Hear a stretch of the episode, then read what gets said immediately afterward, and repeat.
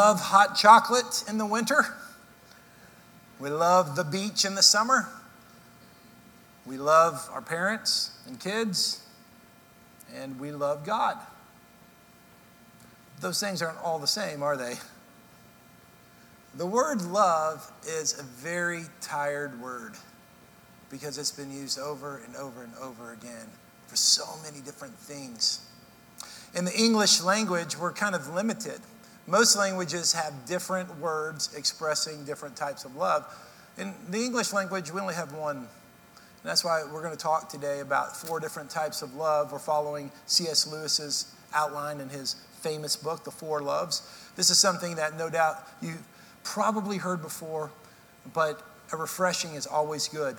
And the reason a refreshing is good in the context in the last couple of weeks what we've discussed, as we talked about the atonement, and last week I talked about different perspectives on the atonement, and I made the point that the reconciliation perspective is the most helpful for the current generation we live in, a generation um, that needs a palatable message that's biblical and the idea of God reconciling man to himself, reconciling the broken relationship, this is a message of love.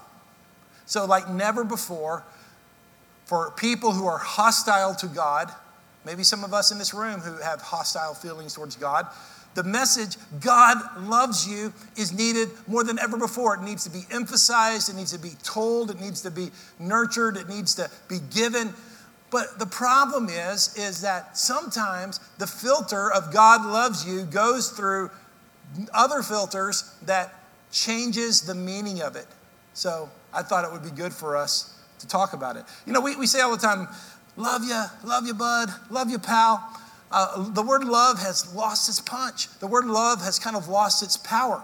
And I think that we're limited simply because of the limitations of the language that all of us primarily use, or most of us, the English language. There's four types of love. Here's the first one I want to talk to you about affirmation. And the Greek word for this, there, there's, there's four Greek words, is storge. The G is hard. Storge, affection. Affection. This is a very common type of love. It's one of the natural loves. And in a couple minutes, we'll look at Matthew uh, chapter 23 uh, to see a little insight into Jesus and his love for something that is a little bit detached. We, we, we have love for, we use the word love, I think, to show a comparison that we like something better than we like something else. So I, I like Panda Express. It's pretty good. I really, you know, I like also Foolin's. But I really really like P.F. Chang's. I only go there occasionally, and it's kind of a big deal. So, in the English language, we don't have a great way to say, well, even though I like Panda Express and I like Foodlands, I really like P.F. Chang's. So we say, I love P.F. Chang's. As if these romantic feelings come when we smell the soy sauce. I like big cities. There's no big city like Nashville, right? Nashville's the, greatest, but of cities that we occasionally visit. I like Chicago. I like going there. I like Denver. I like Dallas. I love, or I really like New York. And because I really like New York, because it's different, I say, I love New York. I love visiting New York. I love New York. If I would have thought about that 40 years ago or 30 years ago uh, and trademarked the phrase, I love New York, I'd be rich right now, right? But what we're saying there is we have a preference. We like one thing over the other. Whether it's a sports team, whether it's a musician, we use the word love to denote our preference or denote something that we like better than something else. It is possible to love an institution, it's possible to love a place, it's possible to love an expression of culture. And Jesus, even though more is going on here than simply our limited affection. Jesus in Matthew 23 37 said, Oh, Jerusalem, Jerusalem, you who kill the prophets and stone those sent to you. How I often I long to gather your children together as a hen gathers her chicks under her wings, but you were not willing. we, we get this idea here that Jesus even loved the city of Jerusalem, and we know he loves all cities. So I'm not here for corrective language. Like, I don't want you to be paranoid today when you talk about loving your meal or loving your sports team as if it's wrong to do that. I'm not trying to correct this in the least. All I'm saying is I'm pointing out a weakness of our language that what we sometimes look as simple affection or liking something better than the other, we use for the word love. Now, here's where the problem comes spiritually. The problem comes when we say, God loves you, we really think the message is, God likes me better than somebody else. God prefers me over someone else. And that brings pride into our lives. In addition to that, in addition to the pride, then if we encounter someone who we may think is more talented or has more advantages than us, then we may think, well, God loves them better. And here's the truth God loves all people equally. I know you agree with me, but I don't know if we really believe that.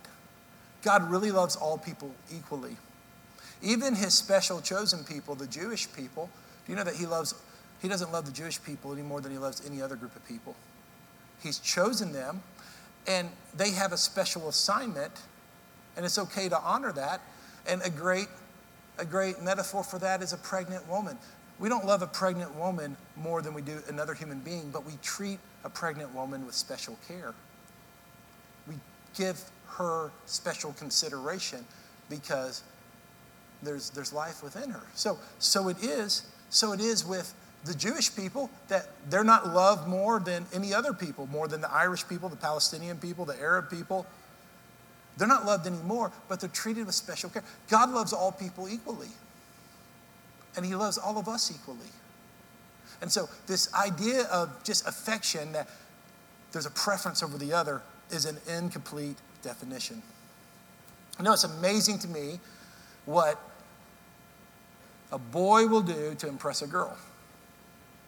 It's amazing how guys show off. I went to a small college in Kansas City area, and there was probably about five to 700 of us who lived on campus. The rest of the student population were commuters and, and adult students. So we all get to know each other pretty good. And in that kind of traditional college setup, there were 8 a.m. classes. And in the dorm, uh, when did you wake up for an 8 a.m. class if you were a dude? About 7.52. And he kind of rolled out of bed and with one motion, just whatever pair of jeans were on the floor, just threw them on in one, one motion.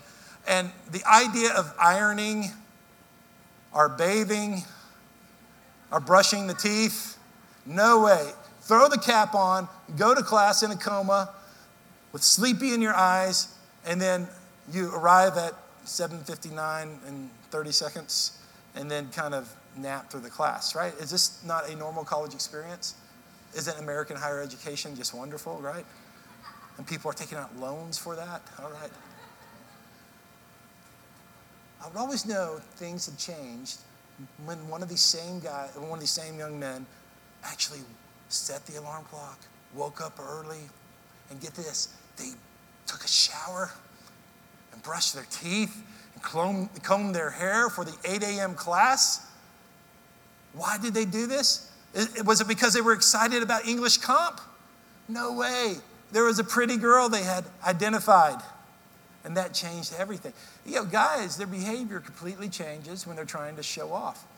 This is the second kind of love I want to highlight the word romance. The Greek word is eros. We get the word erotic from that. This sense of romance. And at this point, usually preachers uh, try to act like romance isn't really that important. But romance is very important. And romance comes from God. I think the reason a lot of teachers and preachers speak against this is because our culture idolizes romance maybe to a place that's higher than it should be. But we have to remember that God is the one who invented romance, and He did it for a particular reason. And before we unfold that a little bit more, I wanted to read a story in Genesis chapter 29 of when Jacob met his wife Rachel and how he kind of showed off because of this romantic love. Then Jacob continued on his journey and went to the eastern country. He looked and saw a well in a field. Three flocks of sheep were lying there beside it because the sheep were watered from his well. Now look at this part. Remember this part. A large stone covered the opening of the well. Reading on, we find out when all the flocks were gathered there, the shepherds would roll the stone from the opening of the well. How many noticed there it's not the shepherd, the shepherds? Large stone and the shepherds would roll the stone from the opening of the well. The stone was then placed back in the well's opening. Jacob asked the men at the well, My brothers, where are you from? And now we get some kind of small talk. We're from Haran. This is giving us context. And he asks about his uncle. And then at the bottom it says, And here is his daughter Rachel. All right, this is where everything changes, okay? Then Jacob said, Look, it is still broad daylight. It's not time for the animals to be gathered. Water the flock, then go out and let them graze. But they replied, We can't until all the flocks have been gathered. Going to the next slide. And the, and the stone is rolled from the well's opening. Now remember, this is a big stone. The shepherds roll the stone. Then we will water the sheep. While he was still speaking with them, Rachel came with her father's sheep, for she was a shepherdess. As soon as Jacob saw his uncle Laban's daughter, Rachel, with his sheep, he went up and rolled the stone from the opening and watered the uncle, uh, his uncle Laban's sheep. Then Jacob kissed Rachel and wept loudly. So, you know what happened? This guy was showing off. I mean, it took the shepherds to move the big stone, but then when he saw the woman he loved, he did it all by himself. Do you know romantic love that social scientists have shown us that it releases endorphins in our minds that literally uh, make us feel like we're on drugs.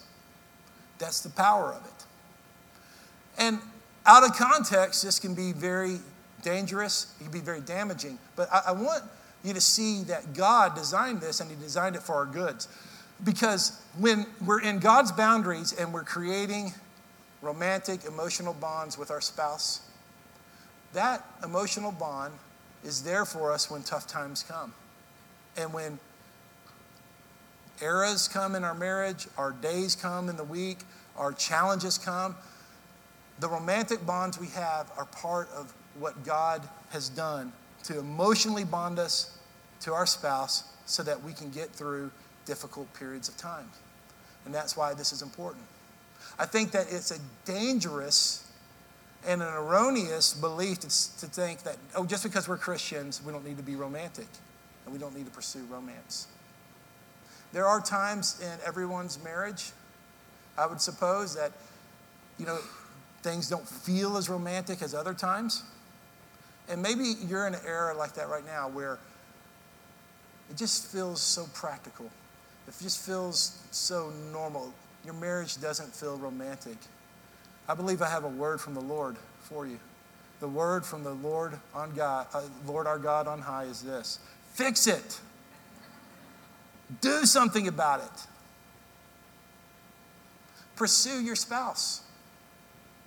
Don't wait for them. You do what you're supposed to do. And you know, there, there have been times in my marriage that I was not pursuing Beth, and I truly regret that. Truly regret that. Fix it. Do what you're supposed to do because God is using those romantic bonds and He's using those very important emotions as part of your marriage story. Maybe to prepare you for a time, or simply for your enjoyment, simply as a gift from Him, simply as something He wants you to do. In our society, an underrated, underestimated type of love is the love we have as friends. This is number three the friendship love, phileo. This is a natural love. And I love the story. One of my favorite characters in the Bible is Jonathan. Jonathan, who was the very talented son of Saul, a man who had all types of talents and abilities. And he surrendered those abilities and he laid down those abilities because he saw that the hand of God was on David to be king. He laid down his right to be king for his friend. I identify with him as I, I served a man of God for nine years in a second place position, and I tried to do everything in my power to honor him and to serve him. And so I was able to identify with Jonathan many times. Jonathan, in 1 Samuel chapter 18, we find the story in the message paraphrase. It says, By the time David had finished reporting to Saul, Jonathan was deeply impressed with David. An immediate bond was forged between them. He became totally committed to David. From that point on, he would be David's number one advocate and friend. Saul received David into his own household that day, no more to return to the home of his father. And Jonathan, one, Jonathan, out of his deep love for David, made a covenant with him. He formalized it with solemn gifts his own royal robe and weapons, armor, sword, bow, and belt. Jonathan gave over his authority, he gave over his right to honor his friend. This is, this is a, an example of a phileo type of love that we can have for friends. And understand that friends quickly become family when this happens. And listen, I, of all the things that I've accomplished in life, I, and you may not be impressed with what I've accomplished, but the very fact that people are listening to me preach this morning, I, am pretty much, thank you, Lord. How, how in the world did this happen? And of all the different things that I've accomplished, I believe the most important thing has been the friendships that I've developed. The friendships I developed along the way. I'm still friends with um, people I went to high school with. In the last 14 days, I've had significant conversations with uh, two of my friends I went to high school with. I'm still friends with people I went to college with. I'm friends with uh, people who used to be in my youth group who are now adults. And I had a long span as a youth pastor, part as kind of an associate youth pastor, and, and another time, a couple of other churches as a youth pastor. And some of those, those students now are adults and they have kids, and those friendships are awesome and incredible. In fact, the first service we had about a dozen hands go up. I don't know if there'll be any here or how many. If you were in my in the youth group I was part of when, when I was a junior high or high school pastor, just raise your hand if there's people in here. So there's one back here and one over here, one over here. So that's cool. That's a cool thing. And I know that there's also parents of, of kids who've been in my youth group. And I love that. I mean, once a youth pastor, always a youth pastor. And those friendships are priceless. Um, friendships with teammates when I played sports. Friendships with coworkers that I've served with at other churches.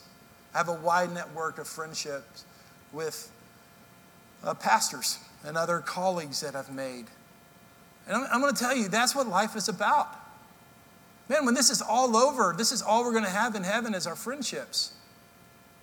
That, that's, you know, people aren't going to remember the stuff that preoccupies our mind. The relationships are, are what really matters. For the last 18 years, Beth Allison's been my best friend. And that friendship has meant everything to me. And now I see my son Lincoln sitting next to her. My other two kids are sitting in that same row the first service. And my friendship with, with Abby and Luke and Lincoln is awesome. I mean, it's, we, we, uh, follow sports together, we follow politics together, even though our whole family, we have different candidates we like. Uh, we travel together, and that's what life's all about. It's that phileo friendship, that deep bond, the deep type of friendship. Every one of the loves I've already mentioned are natural loves. They're loves that are available for any human being. Any human being can have these loves and experience the, these type of loves. But they all have limitations. Because, see, all of the different things that we love, all of the cultural things we love, our sports teams, our, our political parties, our musicians that we follow, our TV shows. I'm like, I love this TV show. I just can't wait till next Thursday or next Monday because I got to see that show. I got to set the DVR. All those things are so fleeting, aren't they? Mean, they come and they go. The stuff that we loved 20 years ago, we are laughing about now. The stuff we care about in culture that we, we give our affection to, we give our preference to, uh, these things are fleeting. They come and they go. Romantic love isn't eternal either.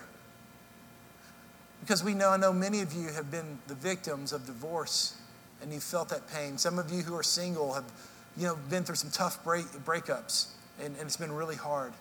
And, and so hard that maybe only God understands how deep that's been. even in the, the best case scenario, best case scenario that a couple does everything right. I mean, they follow God and they live a long time, one of them will go to heaven before the other. So even when romantic love is done well and honors God, there's limitations to that. And we've been through that here in, in, our church where we've seen couples who have been together for decades and, and then one passes away and then the other is now either a widow or a widower. And the pain of that is tough, it's hard. And it lets us know that we can't put our hope in romantic love, we can't put our hope in Eros. And then one of the biggest disappointments of life to me has been how friendships end. I mean, friendships just end. I, I hold on to friendships probably way too long, I guess, as I'm getting older and wiser, but uh, of, of that whole list of all these different people from different categories I'm still friends with, there's an equal list of people that the friendships have just ended. Sometimes they just faded away. Uh, sometimes you've just kind of been dropped by people. Sometimes things just change. And, and I think, to me, I think heaven's going to be so wonderful because I think there's going to be a restoration of friendships. That everyone we were once close with, God's going to restore those things. Uh, sometimes friendships end just because of the reasons I already mentioned. Sometimes there's an event and there's something negative that's happened. And, and that's really hard, that's disappointing. Um, that, that's one of the things about life that makes us realize our frailty and our need for God is because we can't put our hope in friendships. I can't put my hope in my kids. Because as much as I love going on vacation and hanging out with them, I know that there's going to be a time in life where it's probably not going to be healthy for them to do every vacation with me. It's probably not going to be healthy for them to do leisure things with me because they need to go, they need to, they need to start their own life. And if God blesses them with spouse, spouses, they need to bond with those spouses and they need to have time away from us. And so, so um, that relationship is, is, limited also. As much as it feels good and noble to say, it's all about the kids, it feels good to say that. Oh, it's all about the kids, but it, it can't be all about the kids because we can't put our hope in our kids. That's not fair to them and it's not healthy for us sounding really depressing, isn't it? But it's not, because the reason you're here this morning, and the reason we're here, and the reason we worship is this unbelievable God who has the last love, unconditional love, phileo love. Excuse me, agape love. Unconditional love, the Greek word is agape, a supernatural love Unfortunately, we've been programmed to believe that when they say that God loves us, that we think that means just God thinks I'm really cool, or God thinks I'm really charming, or, or God thinks that I have this great personality. And it's much deeper than that. Because the love of God doesn't mean that God never disapproves of us, because we do things that God disapproves. The love of God doesn't mean that God's never disappointed with us. Because no doubt we disappoint God with our weakness and with our bad choices. The love of God doesn't mean God's ever even angry with us because he's angry about the sin in our life. But the love of God means this is that God always loves us. Always, always, always. He never stops loving us. There's no limit to his love. And it's not about him liking us more than one other person because of some behavior modification or because we're just getting some stuff together in our life. And it's not this kind of temporary erotic love. And, and it's, it's not this sense of friendship that can come and go. It's this stable, supernatural, eternal love. And we spend our whole Christian walk trying to grasp that love. And I don't think we ever do grasp it. And that's one of the beautiful things about following the Lord is you can think about his love, analyze his love. You, you, can desire his love and you never fully get it. And I think he does that for a distinct purpose. If you're grasping for something and then it, you think, you think you may be able to grasp it and it goes a little higher and you grasp higher and you grasp higher. And as you elevate, you have a better perspective on life. As you elevate, you see more. As you elevate, you understand how great God's love is, but you keep grasping for it grasping for it. You don't quite reach it because it's so supernatural. Our natural minds cannot fathom what it is. This is the part of the sermon where I'm not going to do a great job. And here's the reason why. Not that I've done a great job up till now, but the reason I know this is scripturally. I don't have the capability to describe God's love to you. I don't have enough knowledge. I, I can't do it. The scripture says that.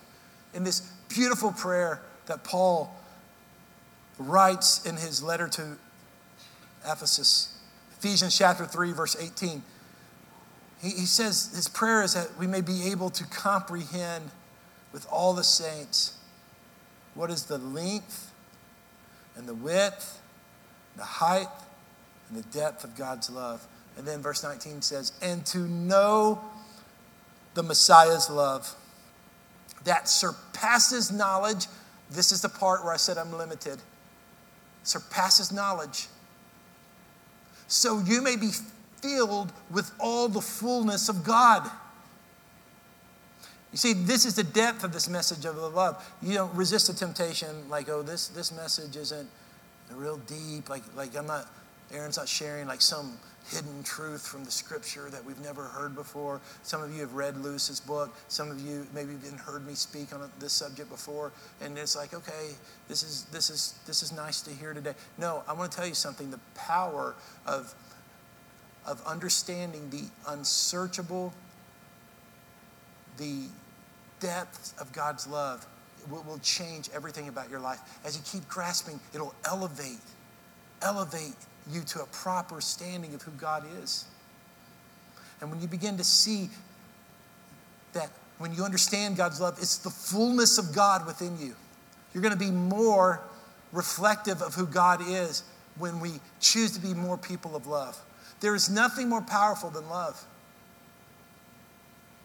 Listen to me. Nothing, the scripture says there is nothing greater than love. Love covers up our mistakes. Love covers up our bad theology. Love covers up our weaknesses. Love covers up our limitations. And, and, the more we love, the more we have Him. The more fullness of love we have, the more fullness of Him and who He is. So I want us to read 1 John 4 7 and 8. It says this Dear friends, let us love one another because love is from God, and everyone who loves has been born of God and knows God. The one who does not love does not know God because God is love. Something we need to meditate on and know and live. Let's stand together.